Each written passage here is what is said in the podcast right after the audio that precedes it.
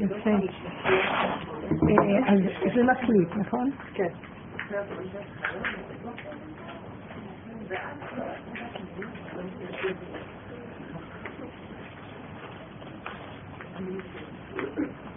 כן, זה...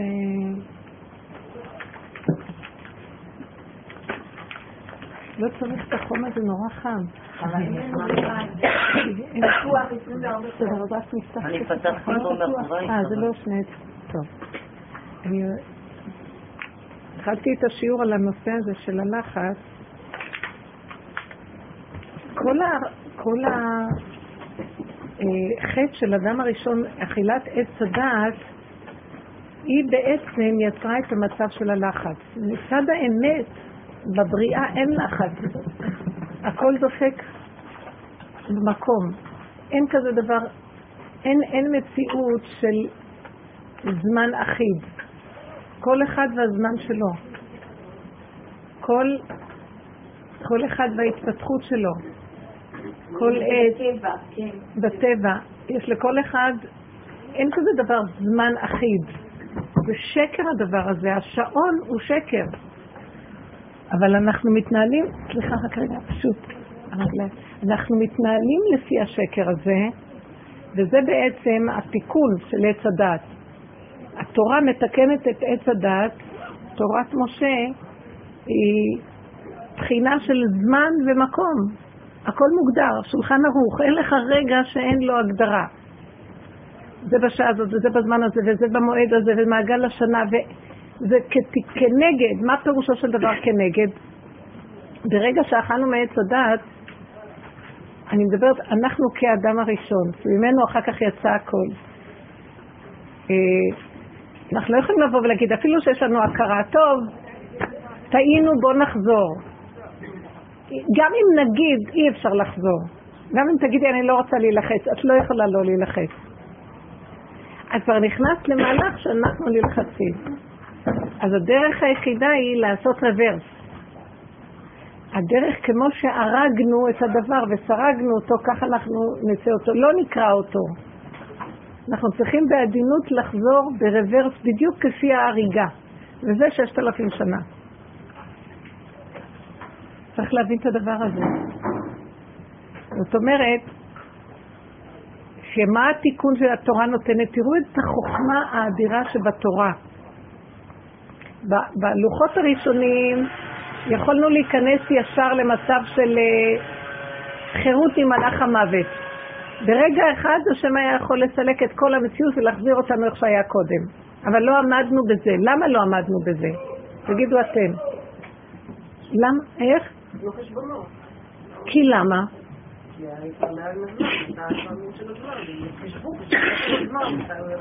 אבל מה, משהו קצת יותר תדייקי, את אומרת נכון, אבל תדייקי, מה, הנה משה רבנו הביא לנו תורה, תורה ראשונה, תורת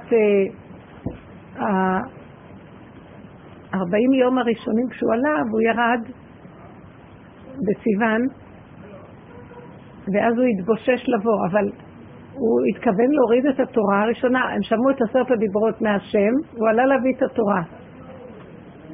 הלוחות הראשונים היו לוחות חירות עם מלאך המוות. היה רגע שהחושים נפתחו להם, נגמר זמן, נגמר מקום, נהיה אחדות מדהימה. מה זה אחדות? כל אחד בבריאה איך שהוא מושלם. מה זאת אומרת?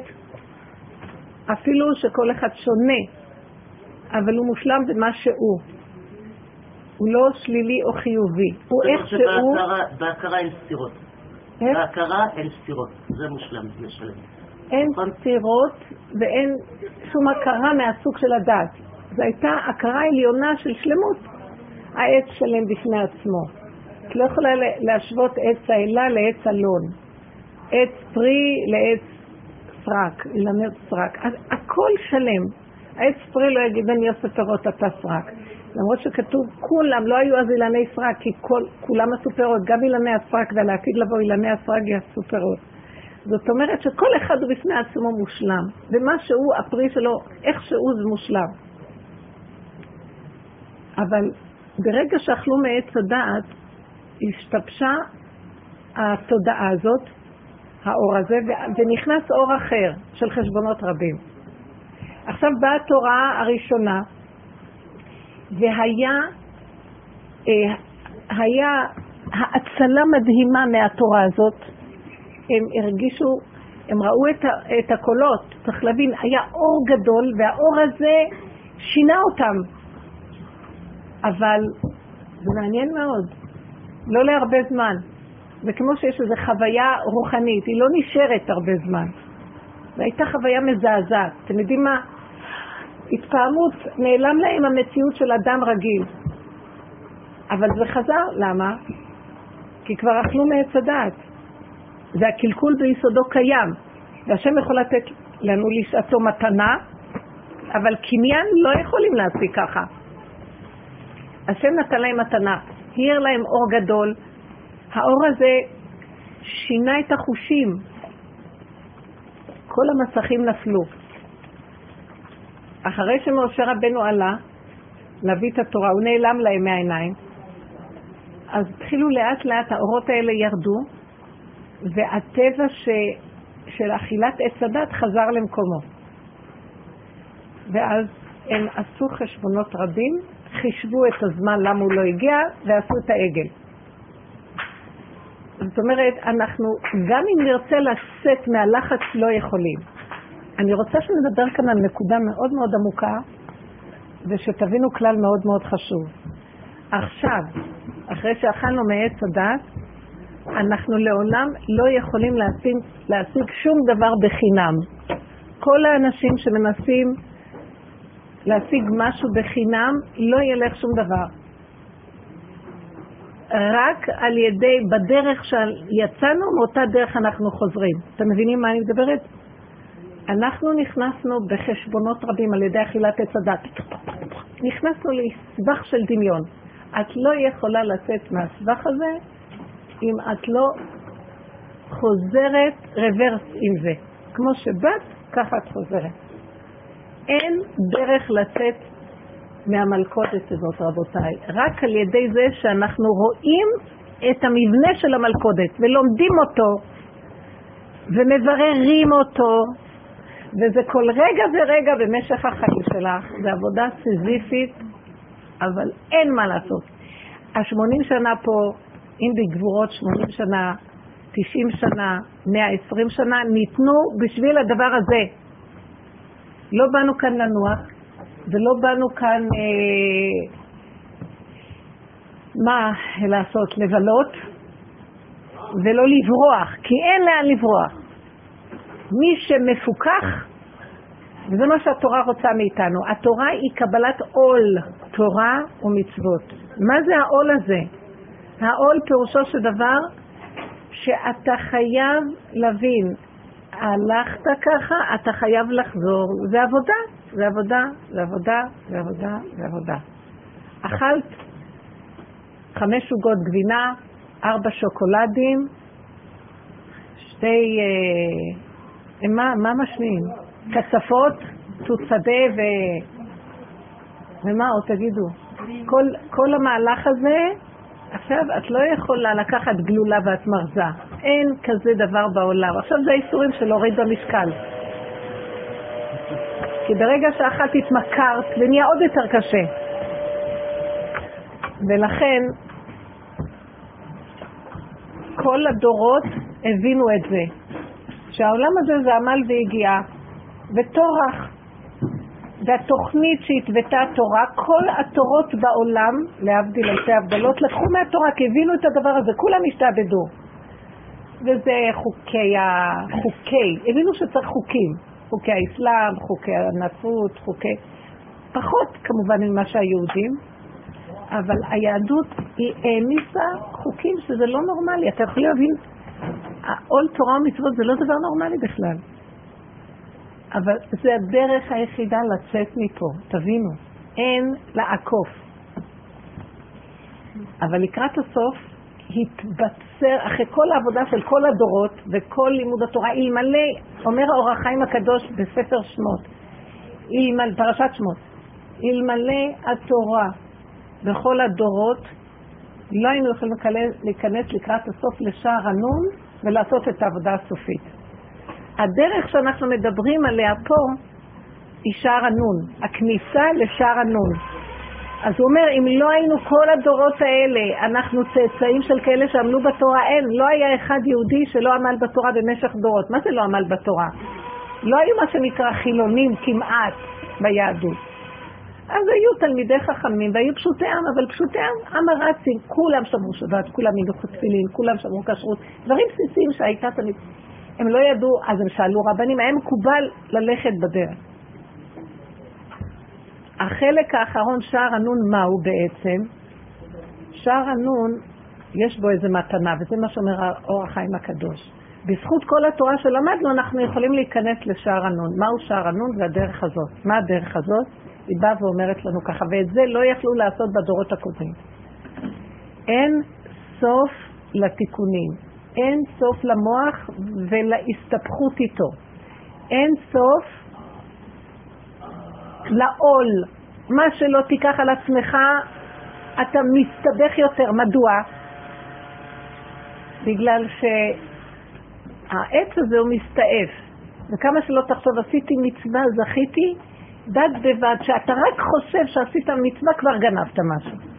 אתה בא בגלגול כדי לתקן את זה, חוזר בגלגול לתקן את זה, עושה את זה, חוזר על זה, כמעט אין לך מנוס, בגלל שאתה לחוץ בתוך מציאות שמכל הכיוונים, מה שאתה לא עושה כדי לחזור למהלך, תמיד יהיו חשבונות שיתאו אותנו ויפילו אותנו.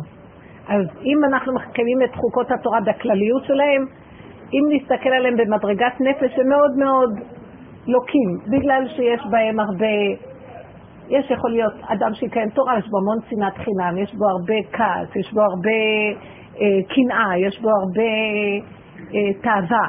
אפילו שהוא מקיים את התורה, יש בו את כל הדברים האלה. הדברים האלה הם גוררים אותו שגם המצוות שהוא עושה הם לא כמו שצריך בגדרים הנכונים. נמצא שהאדם לחוד, השכל של התורה, הוא לא יכול להתקיים בפני עצמו אם לא יש שלמות במידות. ושלמות במידות זה דבר מאוד קשה, אז נמצא שכל הזמן אנחנו עושים ונופלים, עושים ונכשלים.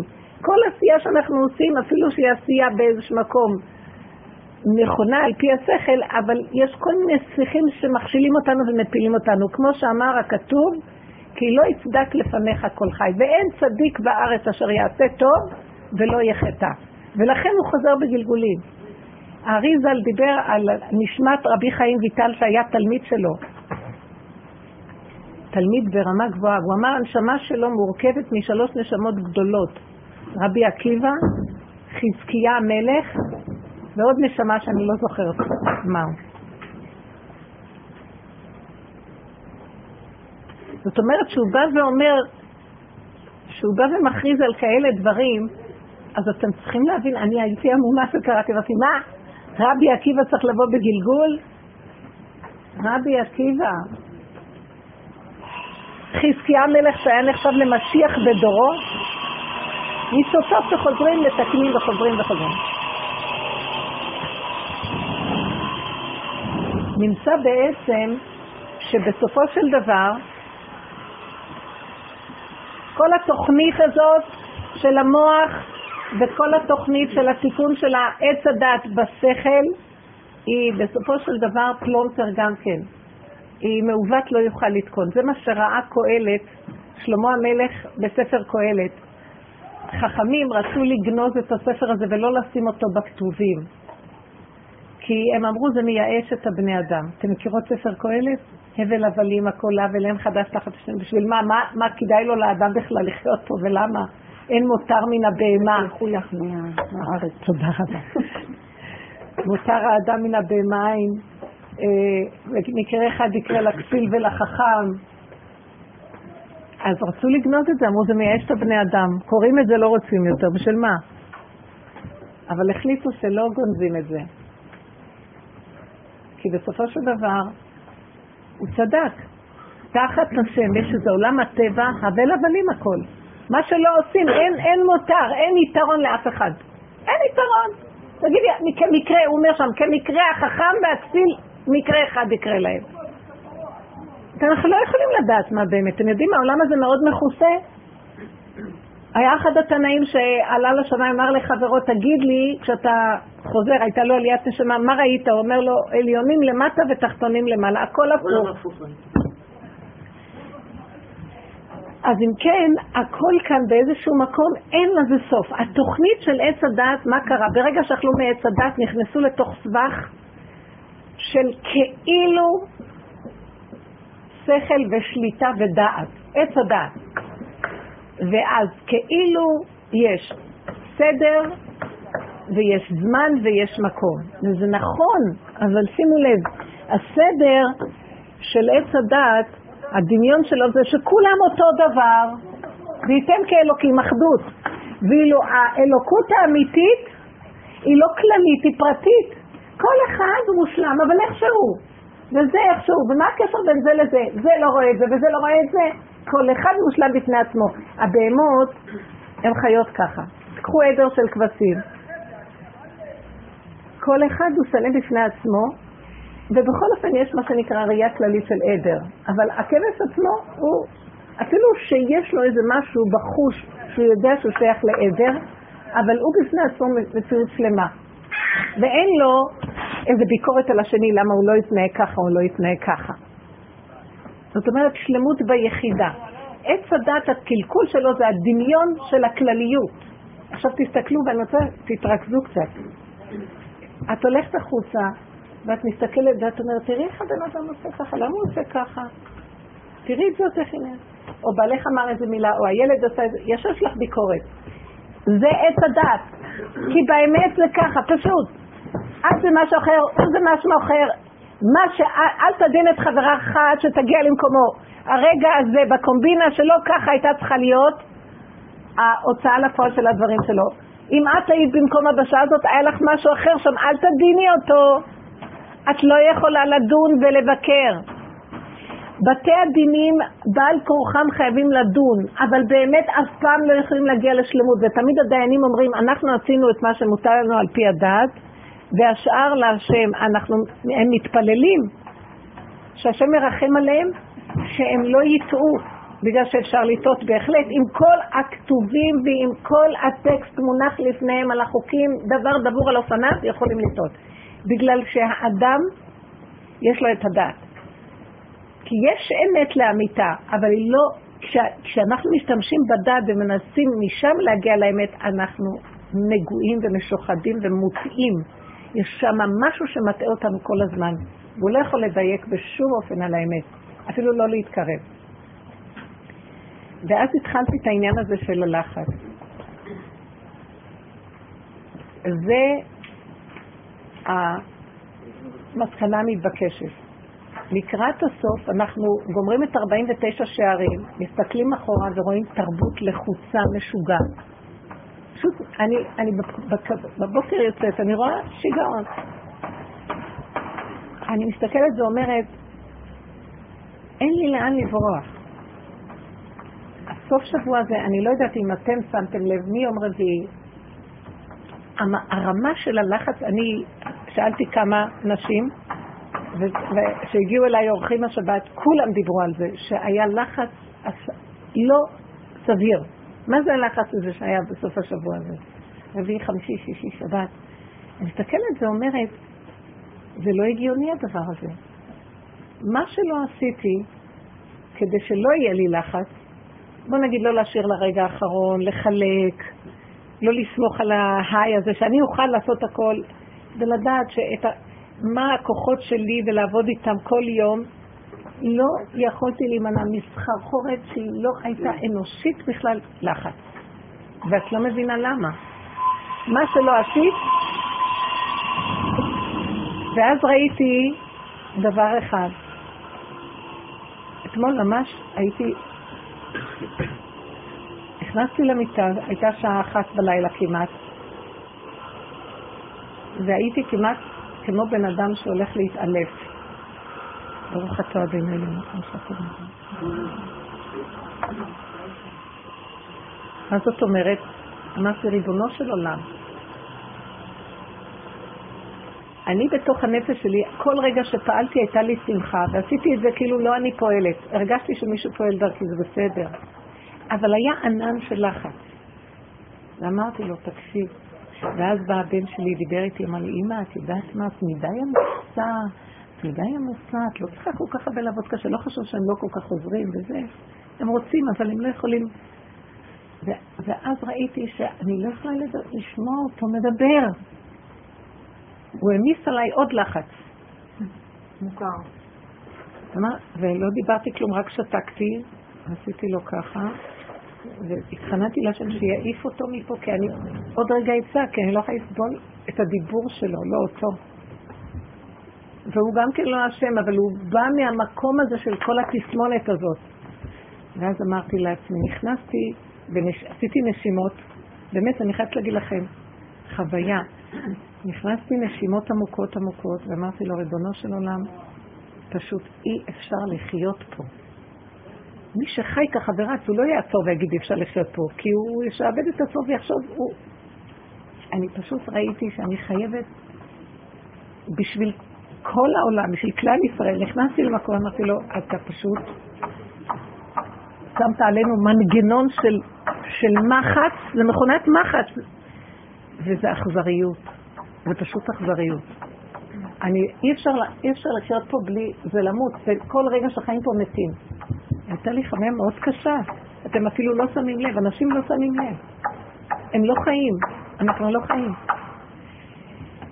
ואמרתי לו, תגיד, אז מה כל הרעיון ששמת עלינו, הרכבת אנוש לראשנו, שמת מועקה במותנינו, ואנחנו אפילו לא יודעים את זה, ואנחנו חושבים ככה זה ומתהלכים, ולמה שלא יהיה משהו בנפש מיואש? רוב האנשים בתת הכרה מיואשים, כי זה משגע. ואז בורחים לבילויים, בורחים לכל מיני דברים כדי לפצות את התת הכרה הזאת, ההכרה הזאת של התת הכרה. אמרתי לו, זה אכזריות, ואי אפשר לצאת ממנה. תדעו לכם, אם נגיע להכרה שאנחנו במקום הזה, ולהודעה שאנחנו תקועים אסירים, לחודים, שבועים, ככה אנחנו צריכים לדעת. ובנפש אמרתי לו, אני הולכת למות, אתה מבין שאני, לא חבל לך שאני אמות? בטבע הרגיל לא הייתי חושב שאני אמות, הייתי חושב, כוחנות ואני ארוץ ואני ארדוף עציק, החלק שלה, אל תראה, לא. בנפש שקרתי, יש איזה נפש עדינה בפנים, שינה, שצקת, מפרפרת, הצילו, הצילו, הצילו. מי שם עליה בכלל? ואז אותה נפש צעקה, ריבונו של עולם, לא אותה נפש, תודעה עליונה שרואה את זה ורואה את זה, רואה את השכינה ואומרת, לא חבל? ואנחנו ככה מתים וחוזרים לגלגולים כל הזמן בלי סוף? יש איזה פתח מילוט בשבילי, אמרתי לו, בלי שאני אמות. ככה צעקתי בלילה. נכנסתי למטה, לא יכולתי עד לפנות בוקר להירדם מזה. פעם, ואז אני, אני קוטעת את הסיפור הזה, כי יש לי משהו כאן למסור.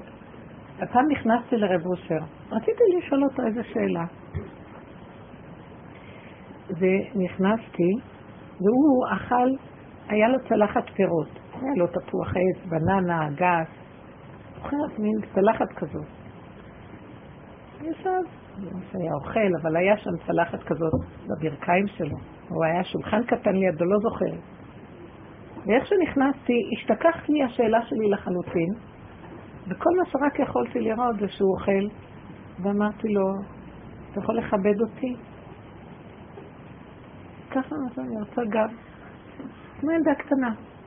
אז הוא הסתכל עליי, ואמר,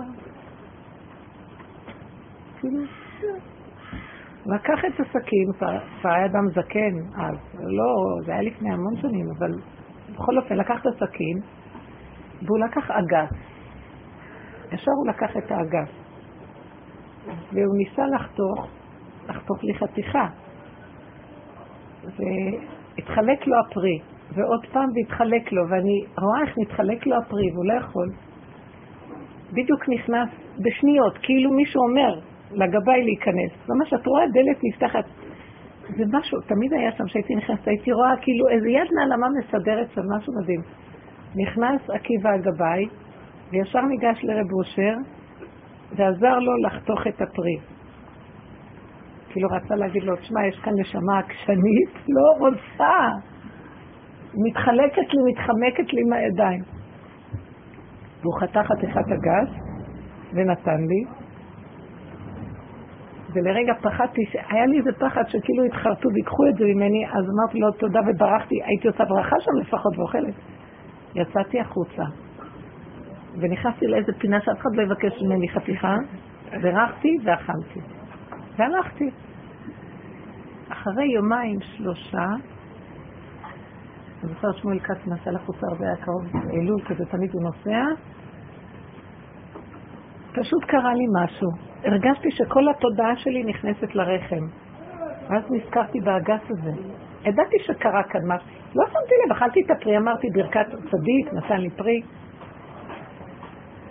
אני פשוט הרגשתי איך שכל התודעה, כל המוח נכנס לי למטה, לפסה,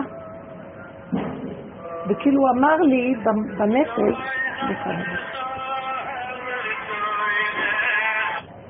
משהו אמר לי בנפש, לא לחשוב, נוריד ראש, יישאר למטה. זו הייתה חוויה מדהימה, אני אז הייתי הרבה יוצאת לשדות וצועקת, מפה. כאבים היו לי, יוצאים לשדות, ככה יצאים רבות, צועקים את העצבים, את הכאבים, מדברים.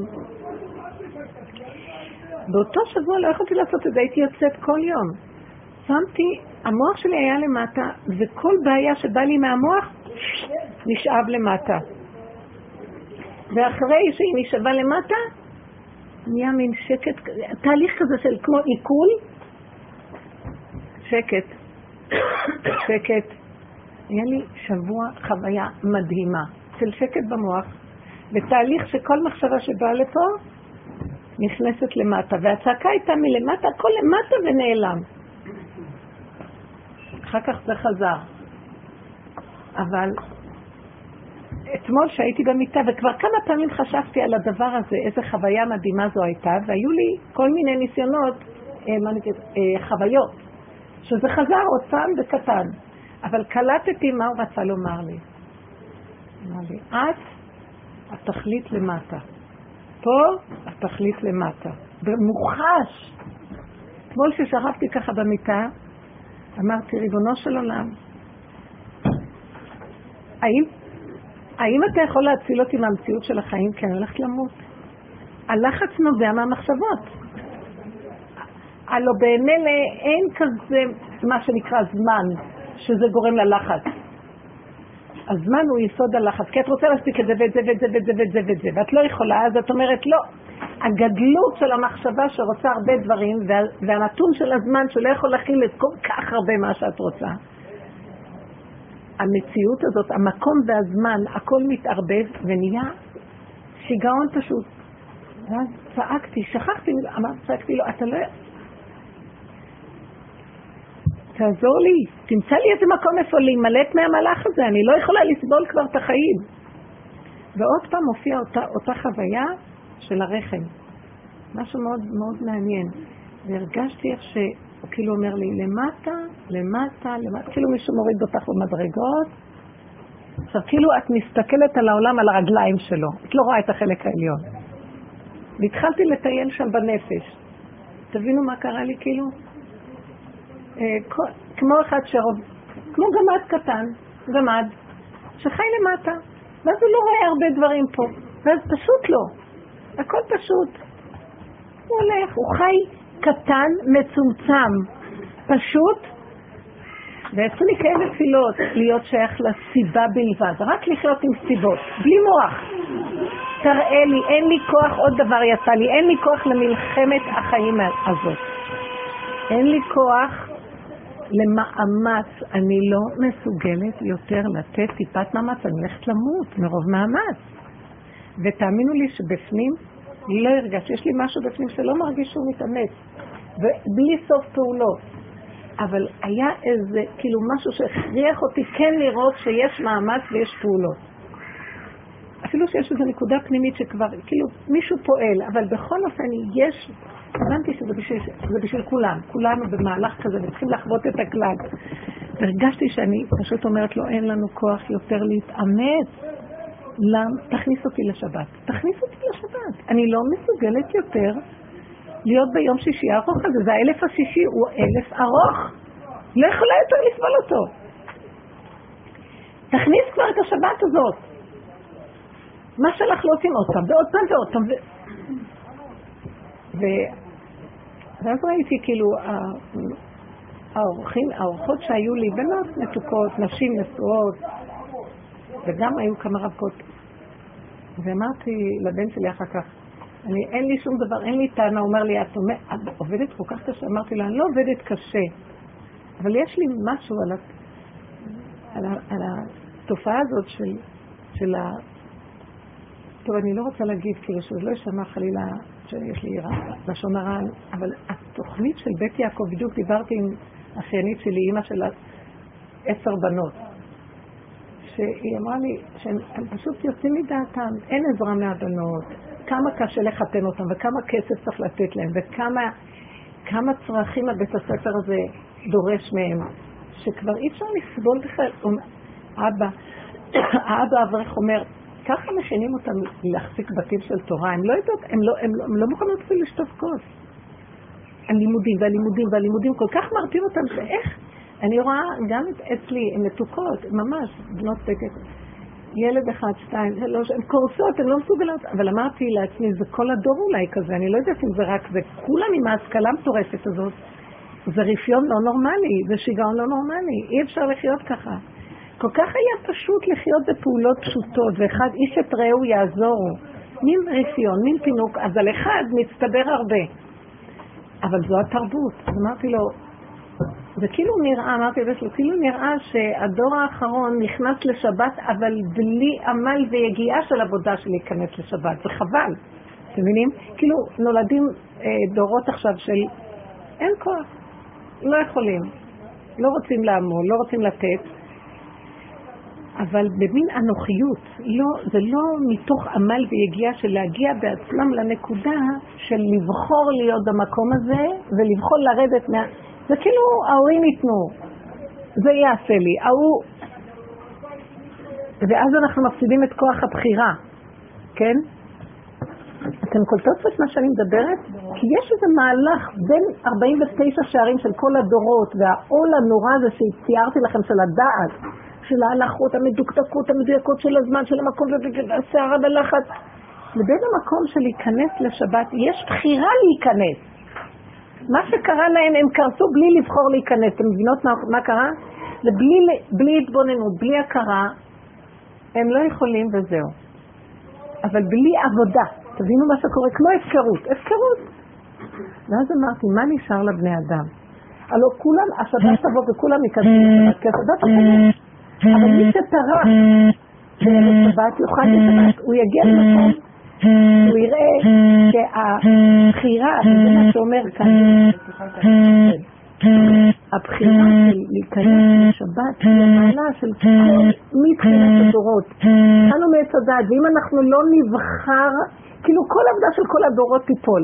בסוף כאילו אנחנו נראים כמתאבדים. בלי למצוא את הפתח לצאת מהמקום הזה, אתם מבינות מה אני מדברת? בואו תבינו מה אני אומרת.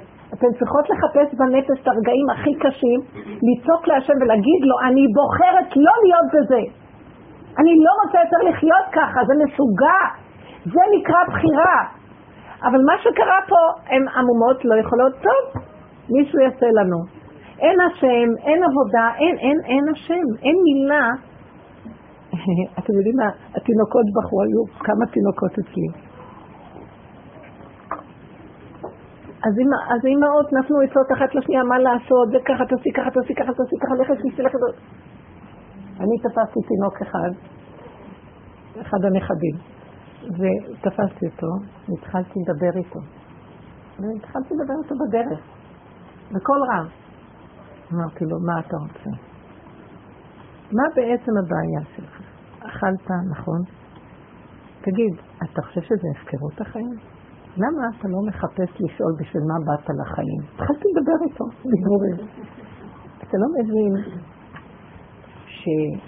אז אני לא רציתי להגיד את זה, כי אז הם ישמעו, רציתי להגיד לו, אתה לא מבין שבעצם זה מתחיל מהאימהות, ואתה מחכה את האימא, והכל בטבע, וכולכם זה פלונטר, האימא בטבע לחוצה, אז הילד צועק, אז האימא חוזרת לגוע בו, ואז הוא צועק עוד יותר, אז הוא יתרגל למהלך הזה. ביי, שלושה חודשים, חודשיים כבר הלך עליו, הוא כבר יודע שזה הסגנון. ואומרת לו, למה אתה לא נותן קונטרה? מה אתה מקשיב לכל המהלך הזה? אני אומרת לו, אתה באת כאן קצת להתבונן, להכיר שכאן זה רק פרוזדור. מה אתה חושב שתשב במנעמי החמימות של האמא, האדמה ותגדל עיקר? ככה אמרת לו, אתה רוצה לגדול עיקר? שהאמא תיתן לך הכל והחמימות של האדמה תעטוף אותך ותהיה איש אדמה? חשתי לדבר שאתה עכשיו, הילד יסתק, צרח קודם, איזה צרחות. והיא צרחת, לא בא לעשות לו, יש לו כאבי בטן, יש לו כאבי בטן. לא התחלתי לדבר איתו, ואז דיברתי איתו בשקט, ולתוך העיניים שלו לנפש, והילד יסתק. ופתאום, הוא, אני אומרת לך, היא התקרבה וראתה את זה בחוש. העיניים שלו נפתחו, והוא לא הסתכל עליי בעיניים, הוא הסתכל פה, הוא שם את המבט שלו שמה, והוא פרפר וחייך, וכאילו הוא מקשיב לי. זה עורר לו איזה משהו פנימי. וכך הלכתי מתינוק לתינוק, והרגעתי להם לתינוקות בדיבורים. אמרתי להם, למה אתן לא מסתכלות, מדברות קצת? צריך להכניס את הילדים לקשר נפש עם השם. אני באמת, הם צחקו עליי קצת. כאילו זה, זה להטוטן וקוסם שעושה משהו. ואז ראיתי, מה, עם כל החוצים, עם כל הבית יעקב, אם אני אגיד השם, יצחקו עליי. אם אני אגיד עבודת נפש, יצחקו עליי.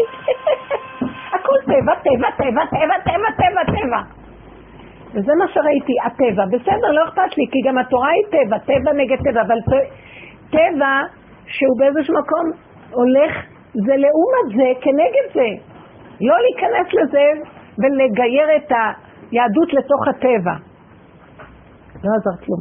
בלילה שנכנסתי פנימה אמרתי, רבנו שלמה, אנחנו תקועים פה, תקועים תקיעות איומה, ואני צועקת אליך, כאילו תוריד את העולם למקום הזה, שיוכלו קצת להשתיק ולהתבונן ולראות שאין כאן כלום, זה שערה מתמשכת שגורמת לאנשים, פשוט אין להם רגע לחשוב, איך אמר פרעה? תכבד העבודה על האנשים ואל ישעו בדברי שקר. שלא ירימו ראש ויחשבו. מה זה ירימו ראש? יורידו ראש ויסתכלו. שלא לרגע יתבוננו ויראו מה הולך פה. ויתנו צעקה אמיתית, אבל הכיוון, אי אפשר לצאת מעץ הדת רק על ידי זה שיורדים למטה. אז בואו ניקח עכשיו דוגמאות, תבינו את העיקרון. ואני אומרת לכם, כבר בנות עיקרון, נכנסתי בנפש למקום הכי מתוק בעולם.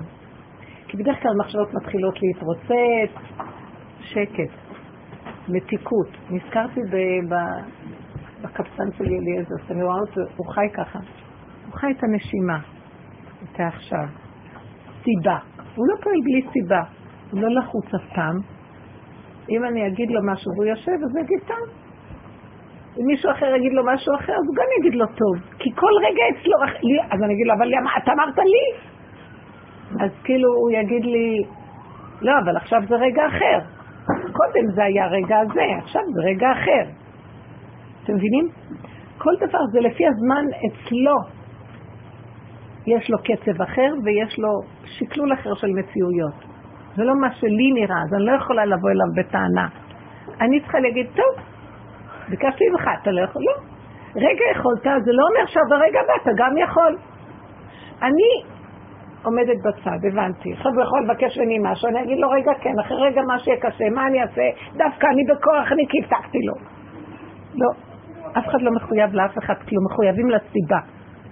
מתחילים לשעות חיים של אני לא קשורה כאן לאף אחד, אני קשורה אליו, שהוא מסובב לנו סיבות, כי אפשר לראות אותו פה, ואתה רק משתלב בתוך מציאות הסיבות. כולם רק אמצעים וכלים לסיבות של הקדוש ברוך הוא. זהו.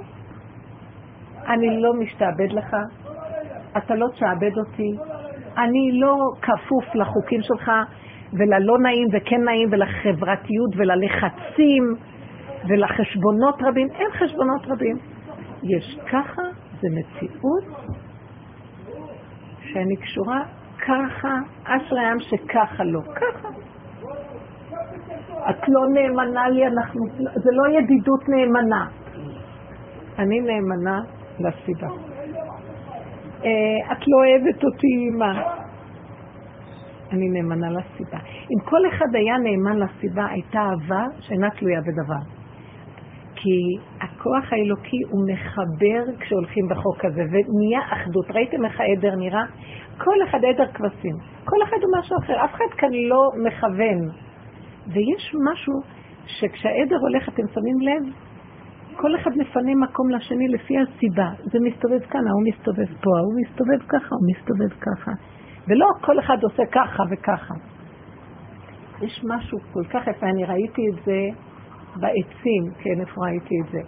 שאני שתלתי שתי עצים סמוכים אחד לשני. יש לי מין חצי גינה קטנה. שתלתי וראיתי שעץ אחד, לא עץ, שיח אחד, צמח בכיוון של השני, ככה. אז השני עשה לו ככה. וראיתי איך שהוא התחיל לצמח לכיוון הזה כדי לפנות לו מקום. הוא לא בא בטענות, אתה משתלט עליי. אם זו הסיבה, אז אני אעשה ככה, אין לי טענה על אף אחד, אבל אני מחפש לי מקום איפה אני יכול להסתדר. זה מאוד יפה. לכן יש גם מסכת כלאיים במשנה, בגמרא, שיש כללים איך זורעים, באיזה מרחקים צריך להיות כדי לא להכחיש אחד את השני. וגם העניין שלא לא לחרוש שור וחמור יחדיו. שזה שני כוחות שהם לא משתווים. ואז אחד יהיה עליו אומץ מהשני, הוא לוחץ אותו, אז אסור. לא, כי צריך כוחות שמשתווים.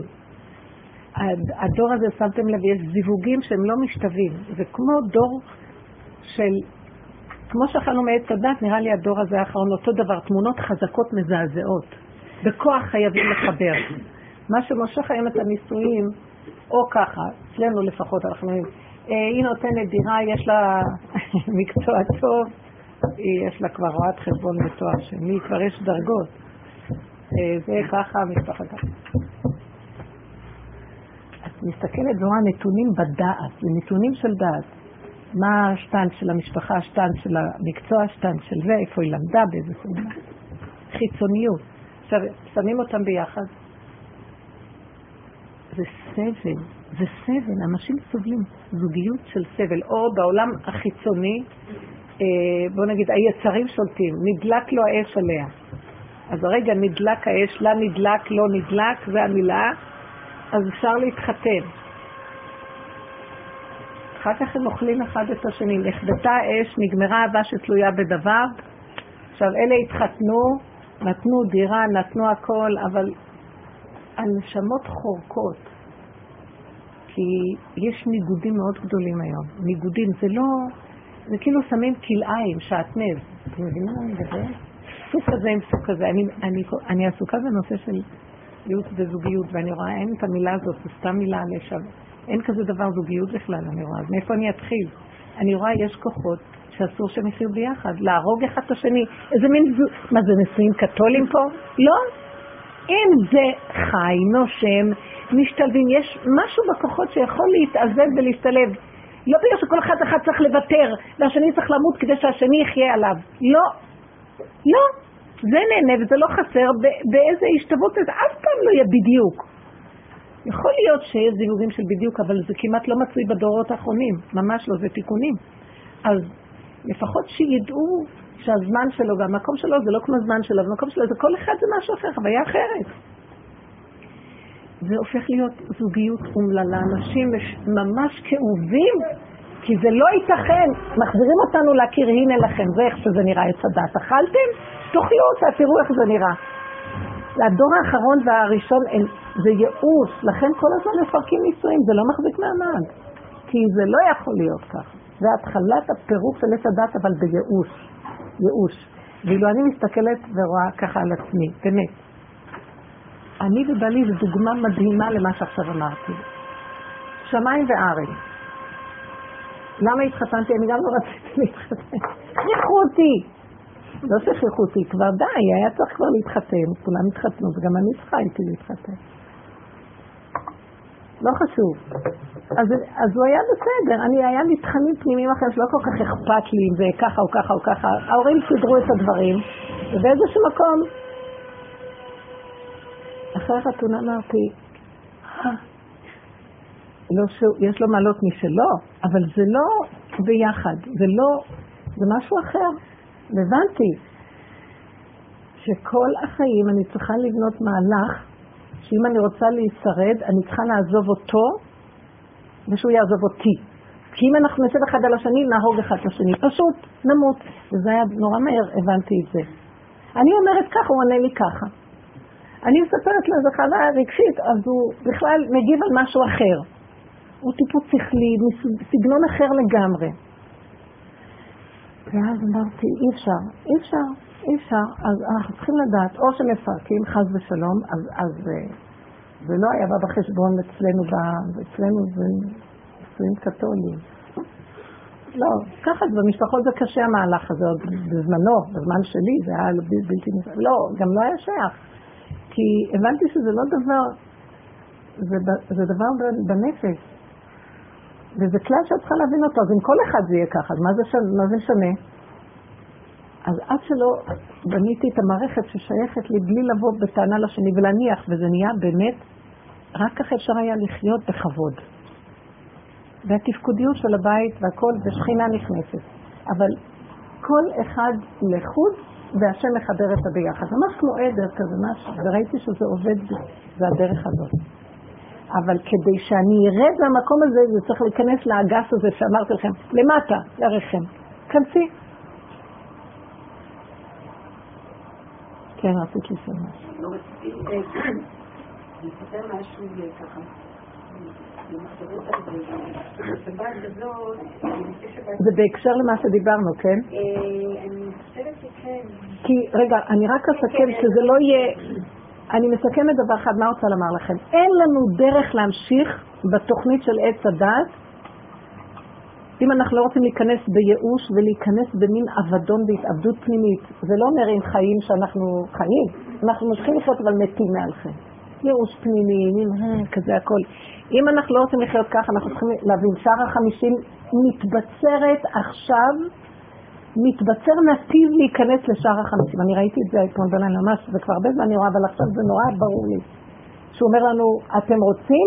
בואו, יש לי נתיב שאני מכוון אתכם אליו, ואתם תתחילו לחיות חיים נהדרים איתי, תעזבו את העולם. מה זה את העולם?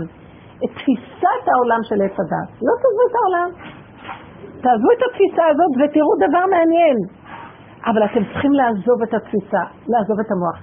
זה רב אושר היה מדבר, זה, זה האסטרטגיה של שער החמישים, לסגור את המוח, לא לתת לו מקום. את, אתמול בלילה, לפני שהלכנו לישון, והיה שבת מאומצת כזאת, אבל הייתה שבת נהדרת, היה מדהים. בערב היינו צריכים ללכת לעוד איזה מקום ולעזור שם במשהו, אז היה עומס מאוד גדול. כשחזרנו והוא דיבר איתי הבן הזה, באמת הוא רגיש והוא שם לב, אז, אז אני אמרתי לעצמי, אני לא רוצה להקשיב לו. אם הייתי מקשיבה לו, רגע אחד חשבתי, אני רוצה שיפסיק לדבר בגלל שיכניס אותי לטבע, כי אין טבע, אין כלום. בשנייה אחת השם מחיה אותי, נותן לי חיות לא נורמלית שכל המוח הזה נופל. למה ככה? למה לא ככה? למה הם לא עשו ככה? הם היו צריכים כן לעשות ככה? למה רק אני? למה... לא כלום, כלום, כלום, לך, לך איתו, אל תדבר איתי, לא כלום. אבל שמעתי, שתקתי, ועבדתי עם הנפש, לא להגיד לו לך. שאני אגיד לעצמי, לכי ממנו, שידבר, לא לעבוד על השני, לא לעבוד על השני, לכי פה, אל תפריע לי, אתה מדבר, אתה מרגיז אותי, לא. כנסי פנימה, הוא מדבר, מדבר, ואת אומרת, הוא לא מציאות, אבא תעזור לו, לא לתת למוח שלו, להיכנס ולעורר לי את המוח שלי, כי זה עושה עין רע, הוא יתחיל לעשות לי עין רע, כמה כוחות יש לך, מה את חושבת שזה יכול להכל? לא, הוא יתחיל להכיש אותי ולהרוג אותי, ובאמת אני ראיתי, שאנשים באים כאילו לעזור אחד לשני, הם עושים להם עין רע, פשוט. עין רע זה מחשבות, של טענות וביקורת, זה נקרא עין רעה. עין רעה, תקשיבו טוב טוב, עין זה החלק העליון והוא שייך למוח, זה מחשבות של ביקורת ושלילה. למה ככה? לא צריך ככה, תעשי ככה, תעשי, שתוק, תעזור ותשתוק.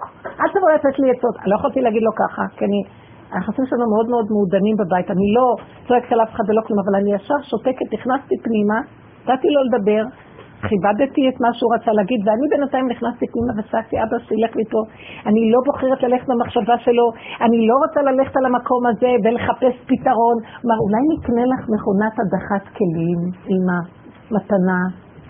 איך לישון, שוגע. בכלל תפס את הנקודה, והוא תמיד חכם והכל. בטבע.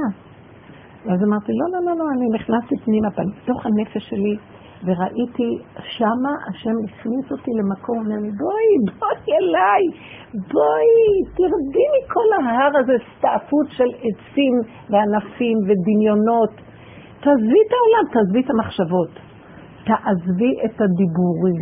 אל תעני. אל תבקחי. את תיכנסי, תסתבכי איתם.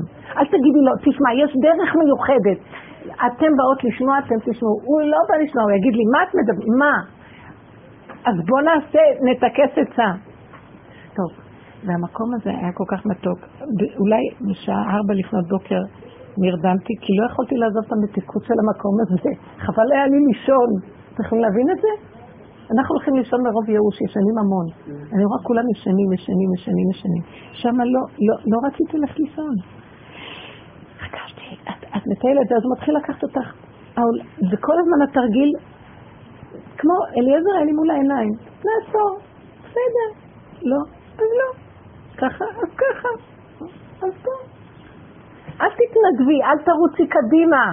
למה את מתנדבת כל הזמן לעשות זה וזה וזה וזה? אם עד אלייך זה מגיע לך ברירה. איזה מתיקות, איזה שקט. את יחידה בתוך עולם, את לא מחוץ לעולם, לא ברחת מהעולם למדבר, את מדבר בתוך העולם. את אי, אי, אי בתוך הים. הצדיקים נקראים איים, אתם יודעים? האי הזה עומד ככה חזק, איתן, מוצק, וכל השערה שמסביב לא נוגעת בו. בנות, אנחנו מחייבים להגיע למות מזה. חייבים. כן, עכשיו. זהו, רציתי לספר חוויה כזאת שהייתי בשבת, הייתי אצל הבת, וחזרנו הביתה ולא יכולתי לרדת. אמרתי בארבע בבוקר מכאבים ממה ששם הייתי כאב, כאב מאוד גדול. וגם הייתי לי, חזרתי כבר לפנות בוקר, וגם ממנו הייתי כאבים, וככה הספתי ו... הספתי לי... כשנה הייתי מורה עולם, תומד בן הגיע, שמעתי את הדלת מתחת לבא והוא ראה אותי ואמר לי, מה יש לך לומר? אז אמרתי לו, בסדר, אני אסביר לך מה. ואז אמרתי לו, יש לי כאבים מהבית, יש לי כאבים ממך, אבל אני אומרת לך, זה לא עצר, זה לא ממך, זה לא מהבית, אני מתפללת, זה לא עולם שצריך ממני את האחיזה. יפה. לחשוב שיש לי איזושהי יכולת לעשות משהו איתך או איתה. יפה, אתם רואים זה עץ הדעת. כואב לי מה הילד הזה, כואב לי מפה, אני לא יכול כאן, מה יהיה זה, מה יהיה זה. שקר, מי הם כולם בכלל? קודם שאני אחיה ולא אמות, ותראי איזה ישועה יהיה לכולם. רק אני רוצה להגיד, מי שם מקצים. ולרגע הוא חסר לי, הוא נפלא. אז אמרתי לו, זה לא סתם, זה לא שייך אליך, לך יש מסלול חיים ובורא עולם מנהל אותך כמו שהוא מנהל אותך ואתה איתו והוא איתך והבת איתך ואין לי שום נגיעה וזה שום דבר והוא הקשיב והקשיב ואז אמרתי לו, וככה אני פועלת, ככה אני פועלת בגלל זה אני יושבת כאן עכשיו בבוקר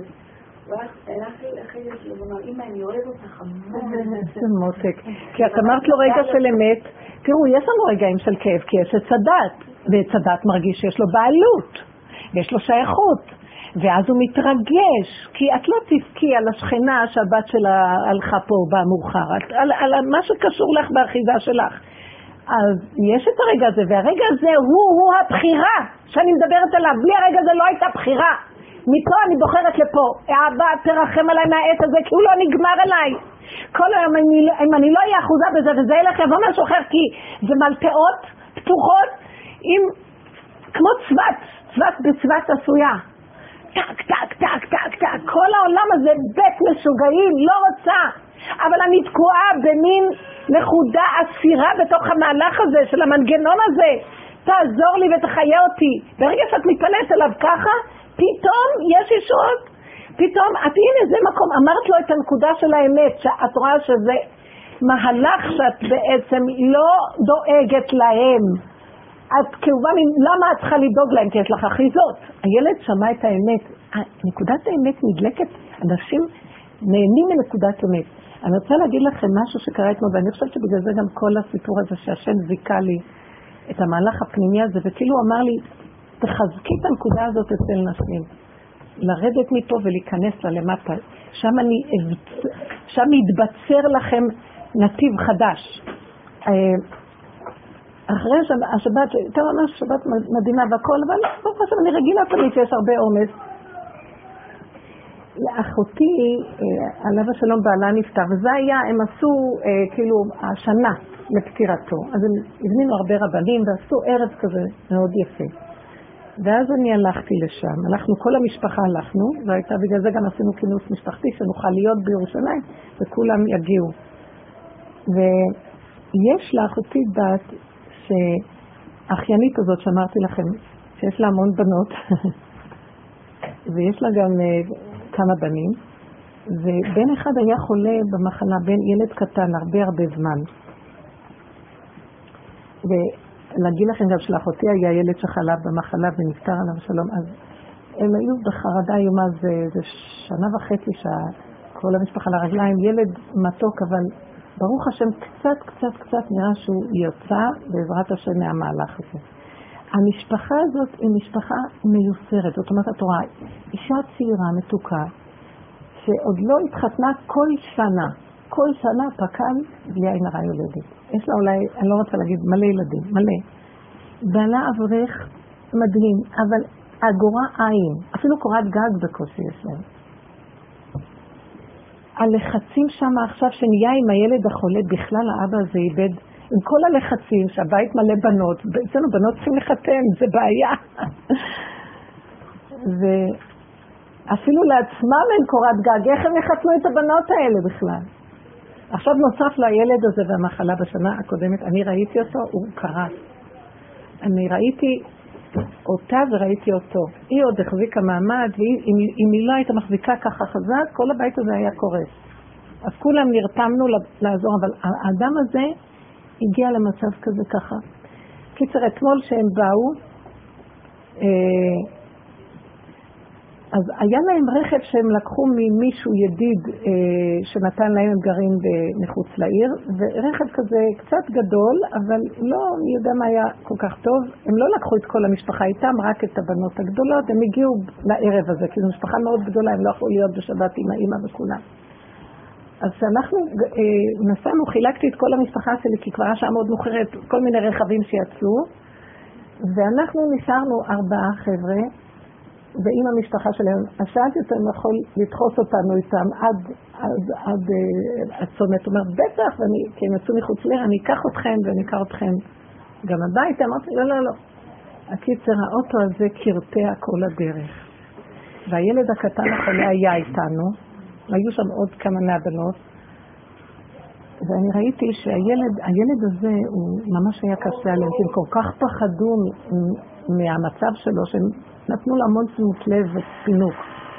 עכשיו, אם לא נותנים לו משהו, קורא לו, קורא לו תופעה, הוא מתחיל לבכות, אתם מכירים תופעה כזאת שהוא פשוט מחזיק את עצמו עד שעוד רגע קט כבר כולם, והאוטו מקרטע, והאבא לחוץ מזה, והילד, הנה האבא מקדימה, והילד כאן, אנחנו חשבנו האמא, והילד תופס בו קצת, כי הוא אחוז באבא. ואז האבא בלחץ הזה, בקיצור, אני ראיתי, הילד, אז, אז אחד הילדים אמר לו, שב כבר, אז הוא נלחץ, שצעקו עליו, ובאמצע כל הקרטוע הזה, ואנחנו כבר ממש רואים שזה, כל רמזור נכבה לו האוטו, והוא מדרדר רק בגלל שהכביש בירידה, ולחץ נוראי.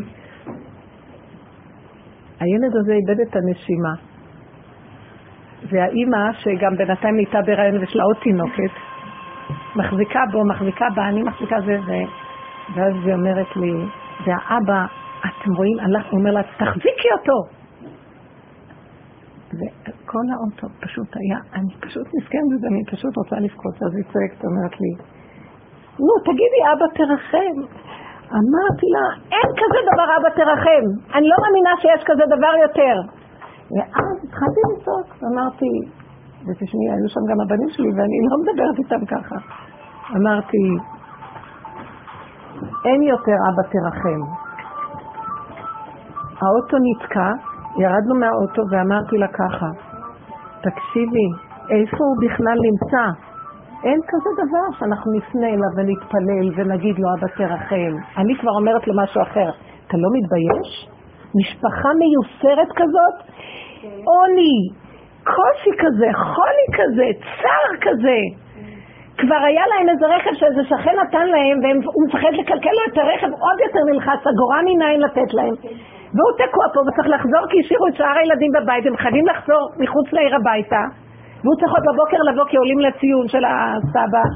אז איך אנשים האלה גמורים, ואתה רוצה שאני אתחנן לפניך שתדליק לנו את האוטו? לך לעזאזל, אמרתי לו, אין כזה דבר, אבא תרחם. אתה הבאת אותנו לעולם, תקעת אותנו במקום הזה, נתת הרשות לשטן הזה יותר מדי להיות עלינו, ואנחנו לא יכולים יותר לחיות יותר ככה, זה לא ייתכן שככה זה ייראה. לא ייתכן. אנשים נותנים את כל כולם, באים, מתמסרים למצוות, עושים מה שרק יכולים, מגדלים לך את הילדים, נכנסים לתוכנית החרדית הזאת. השתגעו כבר כולם, מה אתה רוצה מהם? מה אתה רוצה מאיתנו? הם היו נדמים, והאבא היה... אמרתי לו, תישאר, תבואו לישון אצלנו, כך מוניות, ובבוקר את באמת צריך להיות, אל תדאג, לא, אני לא משאיר את הילדים לבד. הוא היה עוד רגע קט, ראית פשוט הבן אדם, מתפוצץ מכאבים, והוא, והוא איש עם שליטה עצמית, הוא אברך יהודי יקר, ממש הוא בכי, תלמיד חכם גדול, ראיתי שהבן אדם. אז אמרתי לו, מה אתה חושב שהעולם שייך לך? הוא אומר לי, לא נעים לי מהאיש הזה, הוא לקח לי את האוטו, תראו לכם את זה הצגה. לקחתי לו את האוטו ואני, מה אני אחזיר לו? אני מפחד, אני מתבייש ממנו. אמרתי לו, מי הוא בכלל? ומי האוטו הזה? מה אתה דופק חשבון לאיש הזה בכלל? זה לא שלו, הכל של השם. בוא נעזוב את החשבונות רבים ובוא נצ... בוא נגיד לה כנוס מוכו, אתה חייב להתגלות. אתה חייב להתגלות. ואיך אתה נראה? אין לך תפקת ממנה עם כל התורה שלך. אנחנו צריכים ללכת לא אישים, אישים, אישים עם הצדקות הזאת. תן לנו מה שאנחנו צריכים. לא, בעלי נכנס לאוטו וניסה להתניע אותו. לא גמרתי לדבר, האוטו הותנה. קודם הוא פשוט לא זז. האוטו הותנה. הסתכלה עליי, אמרתי לה, את יותר לא תתחנה משמת, את רק תגידי לו, אני לא רוצה לחיות חיים כאלה. אם ככה אתה הולך לעשות לנו, אתה תגמור על כולנו פה, אז לא צריך. אנחנו נזכיר את הכל ונלך מפה. זה מה שאתה רוצה? מה אתה חושב? אנחנו פריירים? כמה אנחנו יכולים לחיות ככה? בגלל שאמרתי לה, והבאת המדברת, בגלל שאת יותר מדי טובה, יותר מדי יכולה, יותר מדי צדיקה, יותר מדי תעמיסי עוד ועוד ועוד ועוד. תקומי ותגידי, אני לא יכולה. הוא הסתכל, אמרתי לו, האבא, אמרתי לו, תפסיק עם הצדקות שלך. אמונה זה בפשטות לעמוד מול בעולם ולהגיד, לא יכול, לא רוצה גם להיות יכול, לא מתאים לי פה, שלום. אם אתה שמת אותי פה, נתת לי חוקים, תן לי... לעבוד עם החוקים כמו שצריך, נותן תורה, נותן חוקים, הכל מנגד, מנגד, מנגד. מה אתה רוצה שאני, מה אתה חושב שאני אלחם עליך בלי סוף? לא צריך, תרוץ אתה אחריי. זה בורא עולם מנסה אותנו אם נבוא להגיד ככה. ברגע שאני מדברת ככה, אני ראיתי כמה פעמים שאני עומדת ככה, אבל אני לא יוצא לי לשחק אותה ככה, כשאני באמת נמצאת על הקצה, ואני משתמשת בזה להגיד, עד פה די, אני רואה ישועות. אחר כך ראיתי איזה אור נתן לי בלילה להיכנס למקום הזה של תעזבי את העולם, בואי למטה, כי מתאים. מי צריך את כל זה? אני אחזיק אותך, בתוך התורה, אני אשמור לך את התורה, אני אקיים לך את הכל. בואי לשבת. תראי איך אתם נראים, אמרתי לה.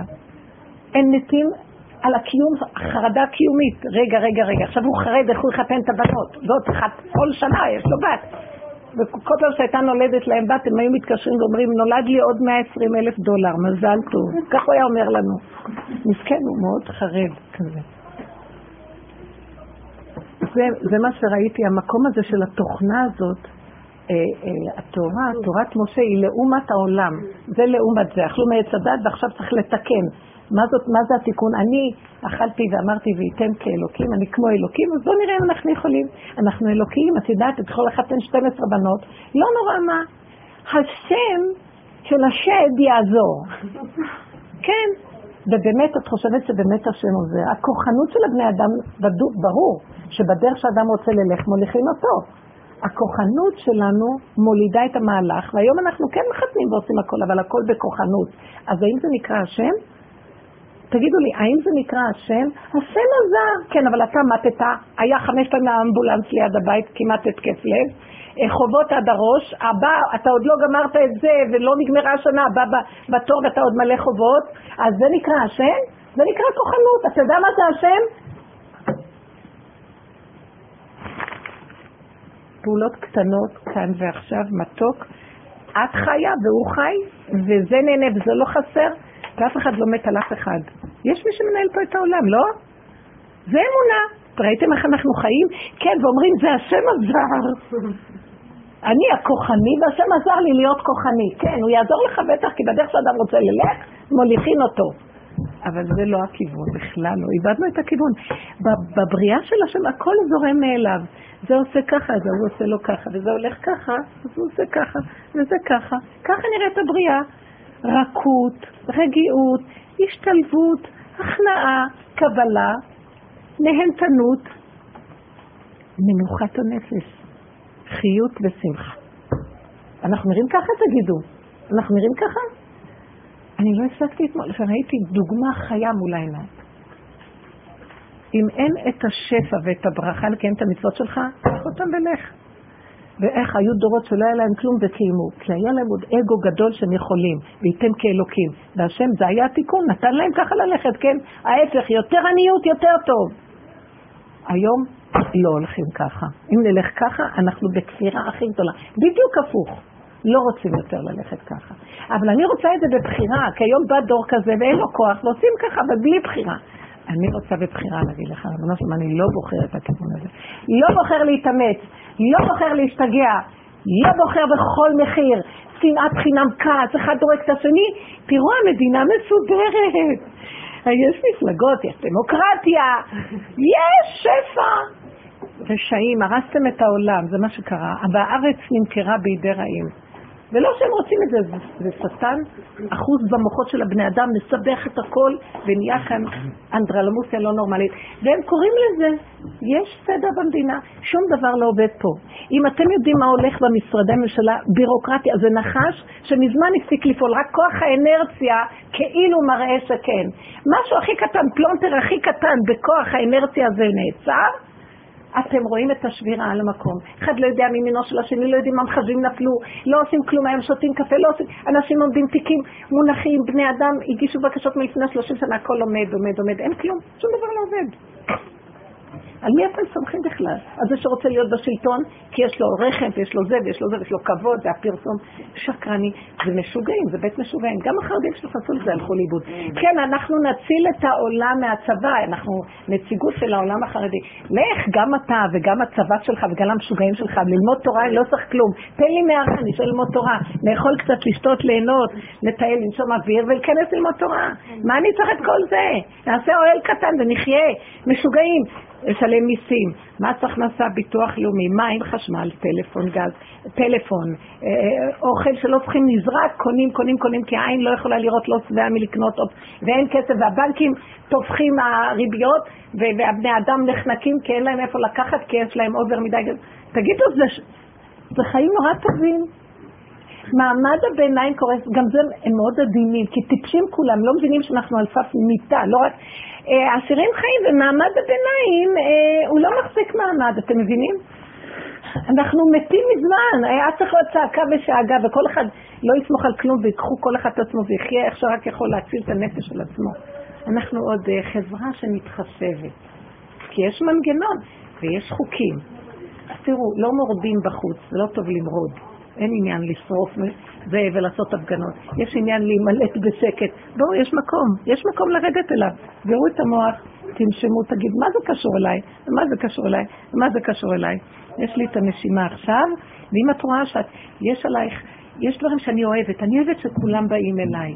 וזה מאוד יפה, ויש באמת שכינה. אבל אני רואה אחר כך שזה גם יש לי איזו גדלות מסוימת שאני לא מתפטרת ממנה. ואני כבר לא מזמינה אנשים, הם כבר באים לב... אני רואה איך ירדתי הרבה מהגדלות. וגם הקצת שנשאר, אני אומרת לו, ריבונו של עולם, אני לא רוצה להתנתק מהעולם ולא מהמשפחה. אני רוצה שאתה תסדר את זה, אני לא יודעת איך. כשהם יבואו, אני לא אתנתק ואני אהיה איתך. תראה איך תסדר את זה. אז הוא אומר לי, אז אל תתלהבי מדי, אל תעשה הכל בשלמות כמו שאת רוצה. לכי ברכות, כן? הוא נותן לי כיוונים לעשות, ותעבדי כאילו את נמצאת באסטרטגיה של הרחם. אני ראש שמה, ותראי שהדברים הסתדרו. אז תלכי ככה ככה בלחץ ולחץ. השבת הזאת, כמה שלא עשיתי, היה לחץ, לחץ, הרבה לחץ. לחץ לא בטבע, אני אומרת לכם לחץ. כי העולם עכשיו נכנס למעגל של לחץ לא נורמלי, כאילו השחיקה של הריחיים האלה הולכות להיות ככה, ואם אנחנו לא נמצא איזה נפלט, אני אומרת, יהיה כאן משוגעים. זה פשוט היה ברור. ברור לי מה שקורה.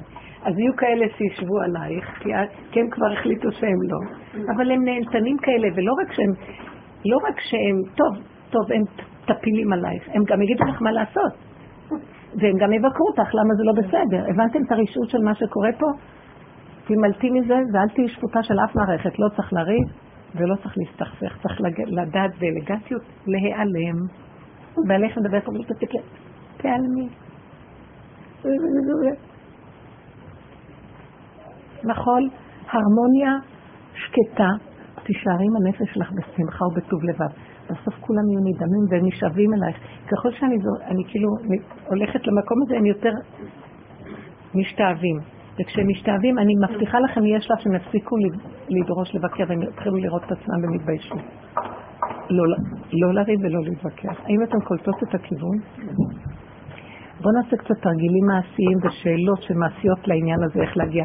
מאוד יפה, תראי, היא, היא תיארה מצב שהיה לה במשפחה ככה וככה, היא נשארה כאובה, אבל היא לא כבר באה, למה אתה עושה ככה? אתה שואל אותי למה אני כאובה? כי אתה כך וכך וכך, אתה לא רואה? לא. שמע, יש לי את הבעיות שלי, אני אחוזה יותר מדי בכם. כל אחד בחיים שלו, וכל אחד יעבוד עם הנקודות שלו, אבל יש לי כאבים מזה, למה אני כל כך אחוזה בכם? מה יש לי כבר מזה? סתם אני בכאבים, כאילו משהו השתנה. לא בוחרת יותר את המקום הזה. באמת, אין לי טענה לכם. זה דבר שהכי עובד על בני אדם. אבל אחר כך הלכתי למצא ולא היה לי את מה שלך היה, אלא חשבתי, אולי אני אומרת את זה באחיזה. די, די, אל תתפלספי מהצדעת. אמר דבר אמיתי, הבעיה שלנו זה אחיזות רגשיות, אחיזות של דמיון, יש לי בעלות על משהו. תפסיקי. הבת שלך ובעלה שישברו את הראש שלהם בקיר, והחיות שלהם לא רוצים לבוא לדרך האמת. אנשים לא רוצים לשמוע, אבל הם רוצים שאת תדרי להם את החיים. שאת באה ואומרת להם, יש דרך שמאוד עזרה לי, בואו, לא, מה השטויות האלה? אבל הם רובצים עליך כלכלית, רגשית, מכל הבחינות, וזה הרישות של הדור החדש, הבנתם? הם לא רוצים לשמוע, הם מרדנים ועקשנים, אף אחד לא יגיד להם מה לעשות, אבל את צריכה לספק להם את כל הדברים שהם הנכים לא יכולים לעשות לעצמם, אבל הם הסוררים עלייך והם יש להם בעלות עלייך. לכו לעזאזל משוגעים. את לא צריכה להגיד להם את זה, בנפש תנתקי, כי את חייבת להגיד לעצמך, די, את פה לקליפה הזאת, זו קליפה של עץ הדת. זה נחש. אבל אני רוצה להגיד שלילדים זה עובד אחרת, כי כשהיה כל העניין בשבת, אליי קנה על זה, לקחתי אותו אליי. הלכנו יחד. כן, הילדים זה, הם קליטים לנקודה. אמרתי, ממש, אפילו שהיה שבת, זה היה ממש מרות, אמרתי, אבל מה שלא יודעים, תעזור לנו להבין, איך להתפעל בהיקנה הזה, איך לעזור לך, איך... והולכתי ככה מכובד, ואומר, תעשה גבולים מתפלט. כן, זה כבר דור שהוא לא רוצה ככה, זה לא של כוחנות של עץ הדת או ייאוש של עץ הדת, זה הנקודה לברוח משניהם ולהיכנס אליך, אליך אהבה. אתה לא פה, אתה לא יכול להיות שאתה לא פה. טעינו, תיקנו בכל הדורות את הטעות הזאת. פרמנו כמה ששארגנו פרמנו, אבל הגענו למקום שזה לא נגמר, אנחנו עוד מסתפחים פה. תן לנו להימלט אליך. אליך נמלטו אבותינו, בך בטחו ולא בושו. זה הכיוון, אין משהו אחר. אמונה פשוטה, נקייה, מה קשור אלייך? אם תעשו ככה את כל הסובב, אתם תכנסו, תכניסו לאט לאט, מעט מעט הגרשן מפניך. אבל לא יכולים להמשיך ככה. ואנחנו, תשימו לב, תתחילו להתבונן, זה מה שיש הבחירה, כמה אנחנו כלואים בתוך מערכת משקרת וטיפשית של אחיזות, של רגשות, של, של חרדה, של דאגה, של נקמנות, של סיניים, זה לא הולך. שקר, הכל שקר, לא צריך. אני נשאר במקום, לא יכולה להכיל, אבל מה שאני יכולה להטיב באותו רגע, אה, אני אטיב. מה שאפשר להיטיב, תיטיבו, כי זה הבורא עולם דרכנו מטיב, בלי חשבונות רבים, בלי אהבה שתלויה בדבר. אני אתן לך כדי שתיתן לי, ואם אחרי כמה זמן תבוא אותם, תגיד, מה, אני אתן לך ואתה לא נתת לי. בלי חשבונות, תתני, אבל לא על חשבון שתשתגעי. תתני, כי זה אפשרי, כי השם נותן דרכך. אבל בגדלות הזאת, בסערה הזאת, זה סכנה איומה. סכנה איומה, אני לא מכילה את זה. ראיתי את הגדלות של האחיינית, המשפחה של האחיינית שלי, וראיתי ואמרתי, משוגעים. מה, מה, מה הרעיון פה? מה הרעיון? רגע, אני רוצה להבין. אני רוצה להבין, הקדוש ברוך הוא הוליד את כל הילדים האלה דרכך, אז שהוא ינהל את המהלך הזה. אם זו המערכת שנכפתה עלינו, אז שהוא יחתן אותם, שהוא יסדר ברכה, שאתם צריכים לדאוג, לקחתם עליכם יותר מדי גדלות שזה אתם. אתם המולידים, כי יש מזה גם בהתחלה איזה גדלות מולידים. אתם הזה ואתם ואתם ואתם ואתם, אז אתם, נו נראה אתכם עכשיו אתם. השם תקע אותם והם לא יכולים כלום, הם תקועים כמו אני לא יודעת מה. והוא הולך להתפוצץ, כל רגע תראה אותו. היא גם כן, היא גם התבצעה באיזשהו שלב, כמה אפשר. אז המשפחה עלולה להתנותק. אז אני אומרת, תפסקו, תפסקו להשם, זה לא ככה, לא רוצים ככה. זה לא השם עשה לכם ככה, זה השד של עץ הדעת, שאתם חושבים שזה השם. והשתעבדנו לאיזה משהו לא נורמלי. אז יש כאלה שכוחנים והשתעבדו לצדקות, יש כאלה, אני רואה, שירדו ככה, כאילו, אבל הם מנצלים את כל העולם, והם כאילו מדקדקים. אני יכולה להבין למה יש כעס בממשלה על זה שלא מתגייסים, החרדים בלי ישיבות. הם באמת לומדים, אבל יש איזה פינוק בתוך המהלך הזה, שהוא לא, לא מתאים שזה יהיה הפינוק הזה. כאילו, אני לא יודעת, אני מהשורה הראשונה רואה את זה במשפחות. זה משהו שעצלה לכת, שתוק. שתוק, מה אתה, איזה עוד דרישות יש לך, איזה עוד טענות יש לך, מה... תכניס, תכניס את עצמך במקום של הצנע לכת עם השם, לא עוד... המוח פועל, ואז יש ביקורת, ואז יש זה, ואז יש זה, זה. בית יעקב זה הרבה דעת וביקורת, ויש לי משהו שאני נורא קרובה מזה. כאילו, תכניסו קצת את השם, תרדו מהביקורת, תצעקו לשם, לא.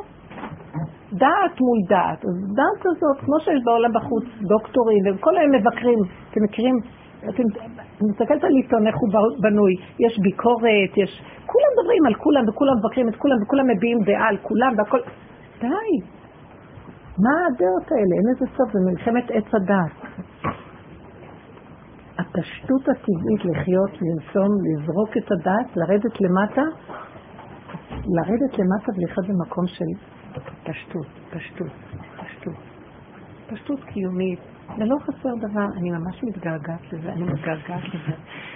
אני רואה את ליעזר איך הוא מתהלך בעולם, זה כל כך בשבילי, כל טוב, שרות טובות, מתהלך במקום של פשטות נוראית. איזה פשטות שלא תתואר, ממש. אני פשוט ראיתי למה שלחו לי אותו, וכאילו מכוונים ככה תסתכלי. הוא לא צריך לחיים שלו כמעט כלום, הוא חי במינימום. תראו כמה דברים יש לנו, וכמה אנחנו משועבדים לדברים שיש לנו, החפצים האלה. כמה צריך לנקות הרעיתים, וכמה בגדים, וכמה כמה צריך לשעבד, להחזיק את, את כל המציאות הזאת. המציאות מאוד שכובלת. איזה פשטות הוא חי, אין לו כלום, יש לו את התרבס שלו, כל הסכים האלה שהוא סוחב. שהוא הולך איתם, זה הבית שלו, זה המציאות שלו, וזה, יש לו איזה מזרון שהוא ישן עליו. לא, אני מדברת על קיפונית שמראה לי. אני לא הייתי רוצה להיות קפסן, אבל גם, גם אני אומרת לעצמי, תשתחררי מהחומר, תשתחררי מהאנשים, תשתחררי מהאחיזות, שיהיה לך, אבל שלא תזדקקי לזה. ואני ראיתי כמה שאפשר לזרוק דברים, תזרקו, כי אין לדבר סוף. זה משעבד, כל הניירת הזאת, מי צריך את כל הניירות? ניירות ממשלתיים. זה מערכת מזעזעת. אנחנו תפוסים. בא לך לברוח למדבר ולגמור את כל זה, לברוח, אין מה לעשות, מה? למה? אפשר לחיות חיים פשוטים מינימליים. משהו מינימליסטי פשוט.